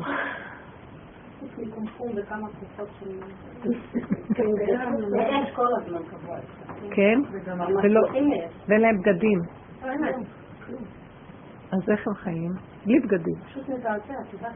למה מזעזע? אנחנו מזעזעים. הם כל כך אינפורמטיביים, שאני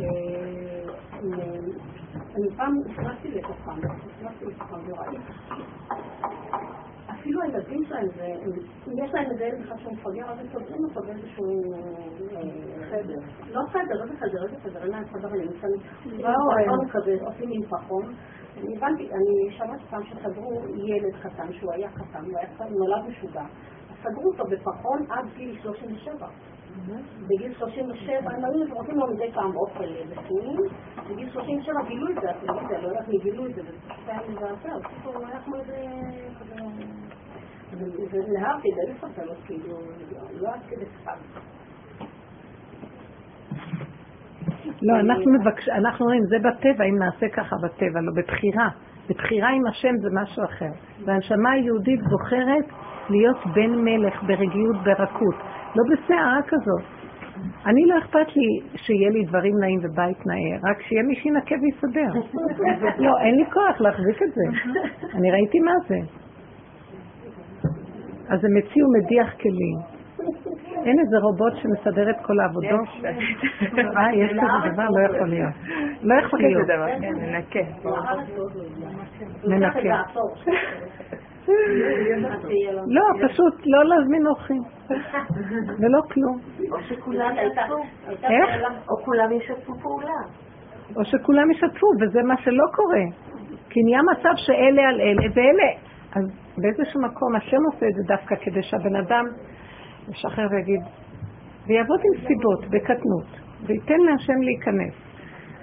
הוא מאחד, הוא מאחד בינינו, זה לא... דוגמה מאוד מאוד יפה למה שאמר, שתזרום ככה, מה שיבולים, אמרו ככה, אחד ככה, רואה כבשים, עשרתם על הערים, על הגבעות. כן, איזה יפה לראות את כל הגבים העדר. זה יפה. זה מדהים. ביום שישי, כל יום שישי, נגיע יום שישי, אני נכנס למחש לחרדה. במיוחד שבת שמפעם שבועיים צריכה להגיע, היא לא באה לשישי שבת, היא באה לשעה, שעתיים, נושבת איתי בצהריים ביום שישי. אז את כבר בחרדה מזה. ואני נכנס לחרדה, אני נכנס ללחץ לחרדה, כי צריך לשבת איתה ותפלעת את החנות לשבת וזה. השבת אמרתי, נראה, אמרתי להשם, נראה מה יקרה אם אני לא אשתגע. אז אני לא אכניס נורא איפה סלט, אם נראה מה יקרה. נראה, זה זרמתי, ועבדתי, והיא באה, ואכלנו וזה. אז אמרתי, אני אתפגש ארבע חלטים, אין שמונה חלטים. ולמה שהיא? היא מצוין, מצוין, לא צריך. זה בסדר גמור. שהוא הסכים לך. אבל עשיתי את המצוין הזה, בעלי, בעלי, בעלי על כל דבר הם עושים. כל דבר הוא חזר. לא מרגיש מה זה מלוח, מה זה מטוף, מה זה חמוד, מה זה ערים. הוא כל בסדר. תנצלי את זה לעבודה קשה, יש לך כאן קרקע טובה.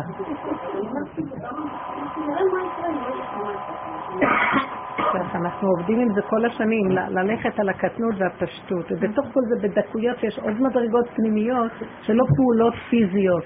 בנפש יש עוד אחיזות, כמו שאמרה אחיזה לילדה שהיא לא מתחתנת, זה על זה, זה, זה בחינה של עשרים סלטים, שחררי את ה-עשרים סלטים פה. כן, הילדה שלא מתחתנת עכשיו זה במקום מישהו אחר שיש לה עשרים סלטים שמשחרר. אז בהתחלה את משחררת מהסלטים, אחר כך תשחררת את הילדה, אחר כך משחררת עוד דבר, את הבוס, את הבוסים שעל הראש. וככה אנחנו משחררים, מה, מה קרה? העולם, העולם לא יעזור, השם לא יזכיר אותנו, יש חוק שמחזיק אותנו. אבל אנחנו לא רוצים יותר לחוקים של הצדה, זה מפלצת שתוחמת אותנו. את עושה ככה, זה יהיה ככה, את עושה ככה, ככה, וככה, וככה. הקדוש ברוך הוא כל הזמן מנסה לאזן את הקלקול של עץ הדת כדי שלא נסבול, אבל אנחנו קיצוניים בזה, אתם מבינים? הדת היום כל כך מתקצנת בה כאילו יכולות שלה, הכל כאילו, וירטואלי הכל, כאילו. ובאמת... זה לא רק כאילו, יש אייפד, ויש אייפון, ויש את ה... מה זה אייפק? אייפק, זה מחשב קטן, כמו אייפון גדול כזה.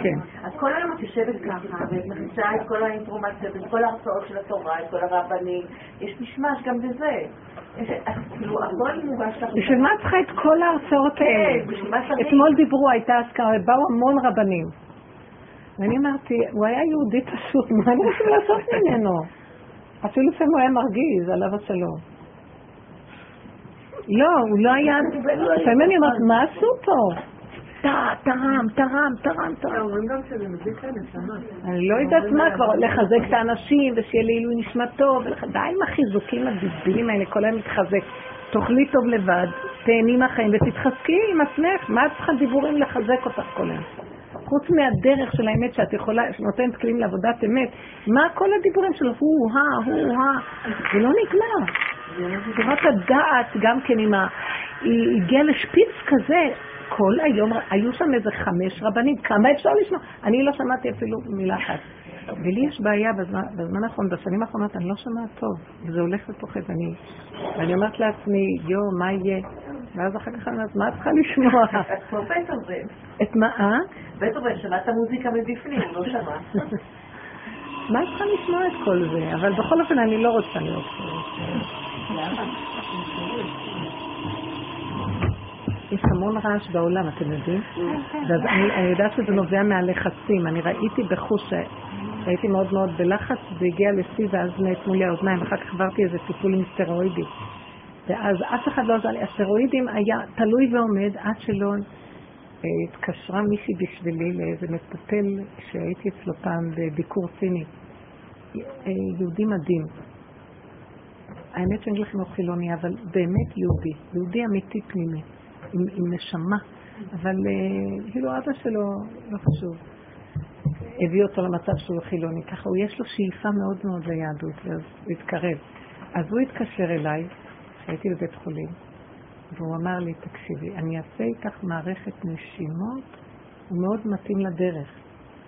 מערכת נשימות, ותנשמי איתי דרך הטלפון, והוא עבד איתי איזה חצי שעה בטלפון, בנשימות עמוקות והרפאיה. זה היה פשוט מרגיע ומתוק.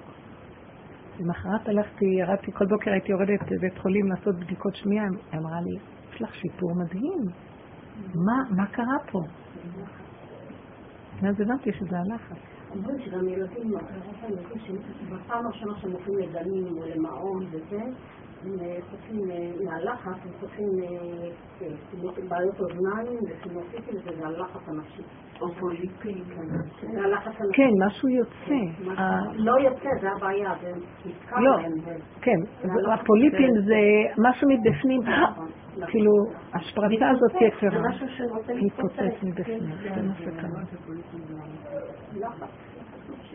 אז בנות, אני אומרת לכם, זה מה שאומר לי, יש מקום נמוך, קטן, מתוק, תיכנסי פנימה אליו, אני מחזיק אותך שם, אני איתך, ואני ראיתי אתמול בלילה, זה לוקח אותי פה ואני איתו, והוא פותח לי את החושים, ואת יכולה בקטן, מה שבעולם הגדול את לא רואה כבר, את לא שומעת, זה לא רואה, הולכת כמו משוגעת ברחובות, לא רואה כלום. בקטן הזה, כשאת מרוכזת, את רואה את זה וזה, את רואה סיבות. כמו ילד קטן שנולד ופותח את העיניים ורואה עולם, נקי, אבל בקטן. זה מקום חדש, יפה. למה צריך את החיים? כל, את אומרת, האייפון הזה, האייפון הזה, הכל המחשבים. ואני נדלקת על זה. כל העולם בא לי דרך זה. איזה עולם ואיזה כלום, עוד ידע, עוד אינפורמציות, עוד זה. הוא אמר ככה והוא אמר ככה. מי אמר? מי אמר שהאומה זה עוד דעות, עוד רעיונות, עוד מחשבות, עוד... נתונים, מה צריכה את כל זה? בשביל מה? מה יש לנו מכל הידע הזה?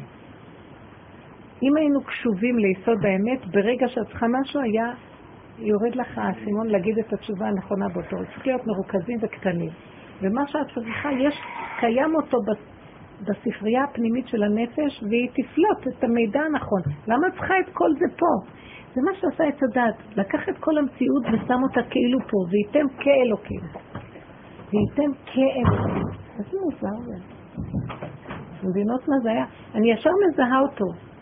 הוא, הוא מתדמן לאלוקות וכאילו הוא יודע הכל, אבל תמיד נלווה אליו לחץ. כי אין לו כוח להכיל את משהו. האלוקות בעדינות הכל משתלם. כאילו שם זה ריגוש שערה. שערה. שערה ולחץ. זה האפיון של עץ הדת. תמיד זה מגיע לאיזה רשע. ואחר כך רשע למה? כי אין יכולת להכיל, הוא חושב שהוא אלוקות, ויש לו, הוא יכול, והוא יודע, אבל הוא לא יכול להכיל, ואז התוצאה תהיה אגרסיביות, אלימות והתאבדות. כשהוא מגלה את האמת שלו, הוא לא יכול, הוא סתם מדומיין שהוא יכול. ואילו האלוקות, בלי לעשות כלום, הכל.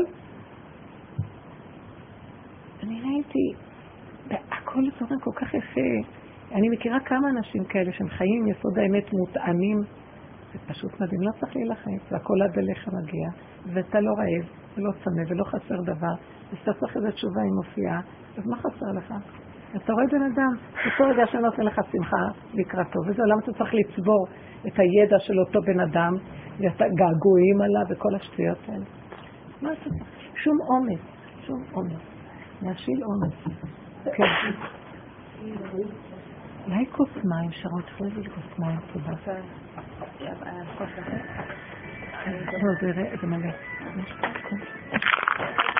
יש כאן שרון, בסדר.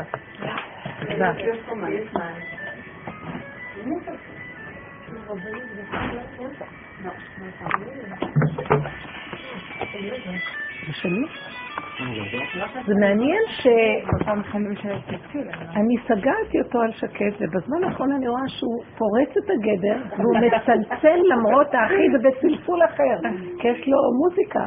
לא מבינה את המהלך הזה, אתם רואים? בכוח הוא מנסה. אני סגרתי אותו על שקט ואני רואה את זה בבית כל פעם. אני שומעת איזה צלצול מוזר שלא מוכר לי וחשבתי שזה השכן, אני שמעת אותו מהמדרגות, אני שמעת, בסוף מסתבר שזה הפלאפון פרץ והחליט שהוא לא ישתוק והוא כן יצלצל, אז צלצול אחר והוא מזכיר לי שהוא קיים. אתם יכולים להגיד לי מה קרה פה? זה זה מאוד משונה. הלכתי ניתחתי שהוא טלפון לסלפון, הטלפון הזה אני לא משתמש לו בכלל, אתם רוצים אותו חום שחזרה, אמרו לי לא, לא תשאיר אותו בסדר, אנחנו ננפק לך בספרות, אבל הוא עדיין יצלצל. עדיין אני מקבלת שיחות, אני יכולה לספק. אולי אבל הם לא מתיקות. כי הם לא מעוניינים לנתק. אז אמרה לי חברה, תקני אין פסק, נפסק שהם כן נפסולה. כן, אחרת את מקבלת חשבון. אז מה את שואלת, סליחה? אמרת שבזמן האחרון אני מפגשת הרבה חברות. שכל אחת באמת, אבל... התואר השני זה כבר לא נחשב, והיד עכשיו הוא דוקטורט. הן נעלות, הן חשובות, הן עושות, וזה, ואני, ו... זה זמן שמייצר אותי, ואני לא משתחרר ממנו. אני לא יכולה להגיד. זה הזמן שלך, וזה הסרט שלך, וזה אין קשר. אני מאוד חשופה, מאוד מאוד חשופה, וזה מייצר.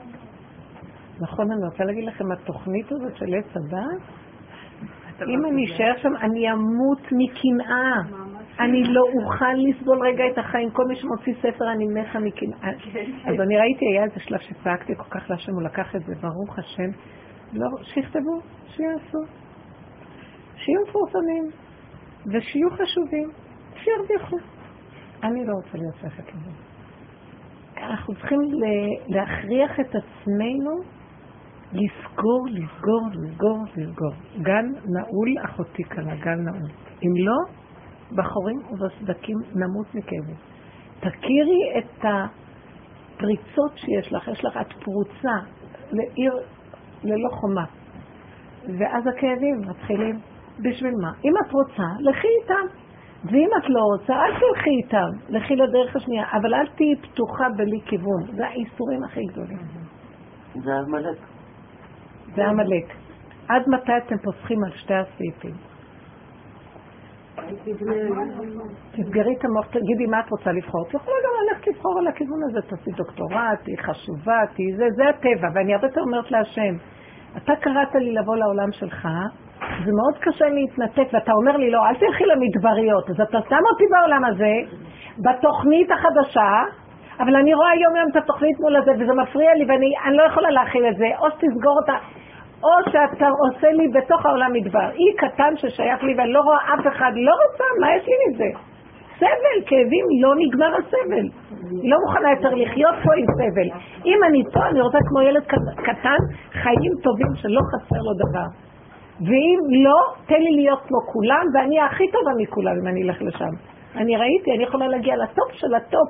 ולדרוך על כולם, לדרוס, להיות עם כבוד ועם בדיוק, וגאווה. היא לא יכולה, אם היא הייתה יכולה, היא לא הייתה מגיעה עכשיו לכאן. לא, למה אני כן יכולה והגעתי לפה? תגידי לי. אם היה לך טוב שם, לא היית חותכת משם, ולא היית... אז לא, אני אגיד לך, כי הנשמה, כי בטבע את כן יכולה, היא כן יכולה להגיע, אני יודעת, בטבע יש לי יכולת להגיע להיות ראש הממשלה. מה זה בטבע? הנחש אצלי כזה גדול שהוא גם יכול להיות אלוקים, הבנתם? אז אני ראיתי את זה וראיתי טוב, אני הלכתי על זה פול ברן, אבל השם, יש לי נשמה שהשם לא הסכים לה, וחטפתי מכות עלי מנזד שמאל, בייחוד ש... והלך לי, דווקא הלך לי תקופות מאוד, כשהכרתי את רב אושר הוא עורר לי את אור הנשמה היהודית הפנימית, ואז התחלתי לחטוף מכות מכות מצרים. ואז הוא הראה לי, בנפש היה, הוא היה איש אלוקי, הוא הראה לי, תראי מה את ממירה במה. תראי את הנפש, איזה עולמות מדהימים, ותראי, אז יהיה לך כבוד, אז יהיה לך פה תקציבים, אז יהיה לך פה זה. כל היום את נלחמת ורבה עם כולם, מה יש לך מזה? וכל כך הראה לי את זה בחוש, שכאילו, מה הוא עשה? הוא הגדיל לי את האור הגנוז של הנפש, וכאילו התעלפתי, ובטח שאני אבחר את השם, נעשה ונשמע. ואז התחיל מהלך כזה שהבנתי, אמנם זה נעלם, אבל הבנתי שאי אפשר, זה כוזב. הוא הכריח אותי כמו קפאה למעקה גיגית, הוא לא, לא ייתן לך. כי האור של הנשמה ימשוך אותך לאמת. ואלה אנשים... תגמול הוא מיידי. איך? בטבע, תגמול הוא מיידי ומהיר. כן. זה לא בטבע, ברצון שלנו. רוצים עכשיו ומייד. זה הטבע, זה הרצון. כן, אבל גם צריך לתחזק אותו וצריך למכור את הנשמה. כן, יש לו הרבה כאבים. יש בו הרבה כאבים. וצריך לנהל סדר יום שהוא אין לו שום קשר לפנימיות ולנפש. נכון. גם על זה נפסידים. נראה לנו לרגע שיש להם תגמול והולך להם והם נראים כל כך זוהרים מבחוץ והכל כאילו רק שמה, ומלא חרדות וכאבים, תיקחו להם את הכיסא שמחר לא ימים בשביל לאזן את הפנימיות הזאת שנגנזו כל הזמן. לא, אביב צריך עכשיו ברטלין כל כל לא, לא, יש מה לא רק ברטלין וגם מסיבות תוכן עם הרבה אלכוהול וגם סמים וגם זה. לא, אני גם, ניקח רטלין ועבור כל המסכים ללמוד באוניברסיטה זה הרטלין. זה לא רע לי על מישהו שהיה לו היה צריך להגיד שזה עבודה, משהו לאוניברסיטה, הוא לקח ריטלין וכמות שהוא לא יפה ארבעה ימים. בואי, בואי, ארבעה ימים, לא פחד. אנחנו כל כך מקווים שכל אנחנו... זה המתאבד, זה הרוצחים, כמו רוצחים, הם לא אכפת לנו להרוג. אני יכולה לספר משהו מאוד יפה בקשר לתחרות.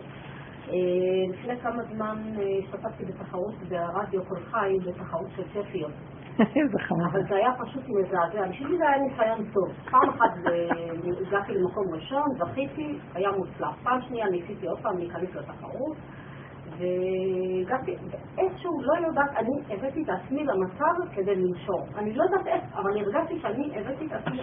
לא השתדלתי כדי שאני אגיע ל...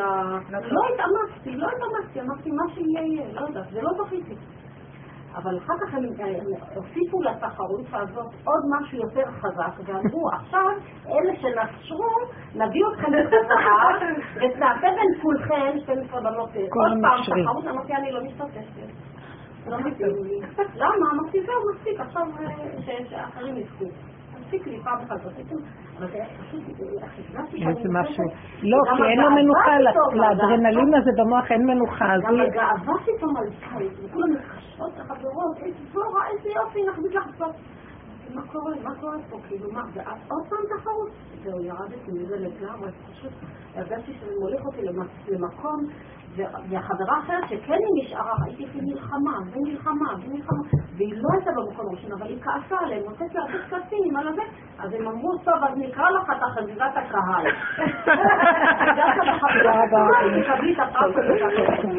אז את מביאה, פשוט, אמרתי, תראי, אמרתי, תראי, אני נלחמת, אמרתי, למה לא נלחמת? אמרתי, לא מתאים לי, במה אני לך? מה שקיבלתי, קיבלתי. נכו לחמו בלחמי.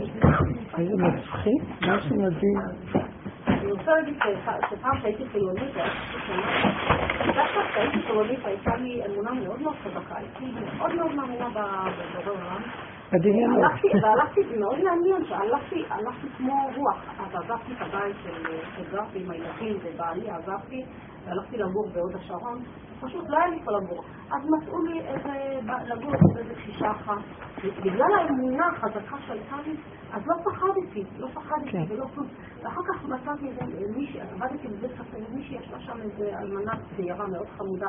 אמרה לי, בואי, אפשר לא לגור עצמי, בגילה גדולה, לגור עצמי, הכל קרה. דבר אחד קטן מדהים, הייתי קמה כל בוקר, מחמדת, משתלט להשם, והולכת ברגל עד העבודה הרבה זמן, בזריחה. פעם אחד היה לי יום הולדת, עכשיו אני לבד, נהיה שלי יום הולדת. לא תקפת, השם, אתה תעשה לי יום הולדת, לא יודעת איך. עכשיו אני הולכת ברגל, נראה לאן זה יוביל אותי. בדרך לעבודה אני רואה שלוש בלונים ורודים, קשורים, וכתוב על זה מזל טוב. כנראה שעפו ברוח למישהו, לא יודע. מזל טוב, ברכה למישהו. טוב, תודה רבה לכם מתוקות. מה שמח לך? תרנית איש תקן. תסגרי את המוח, איך קוראים לך מתוקה? תסגרי הרבה תרנית איש תקן. תסגרי את המוח, איך קוראים לך?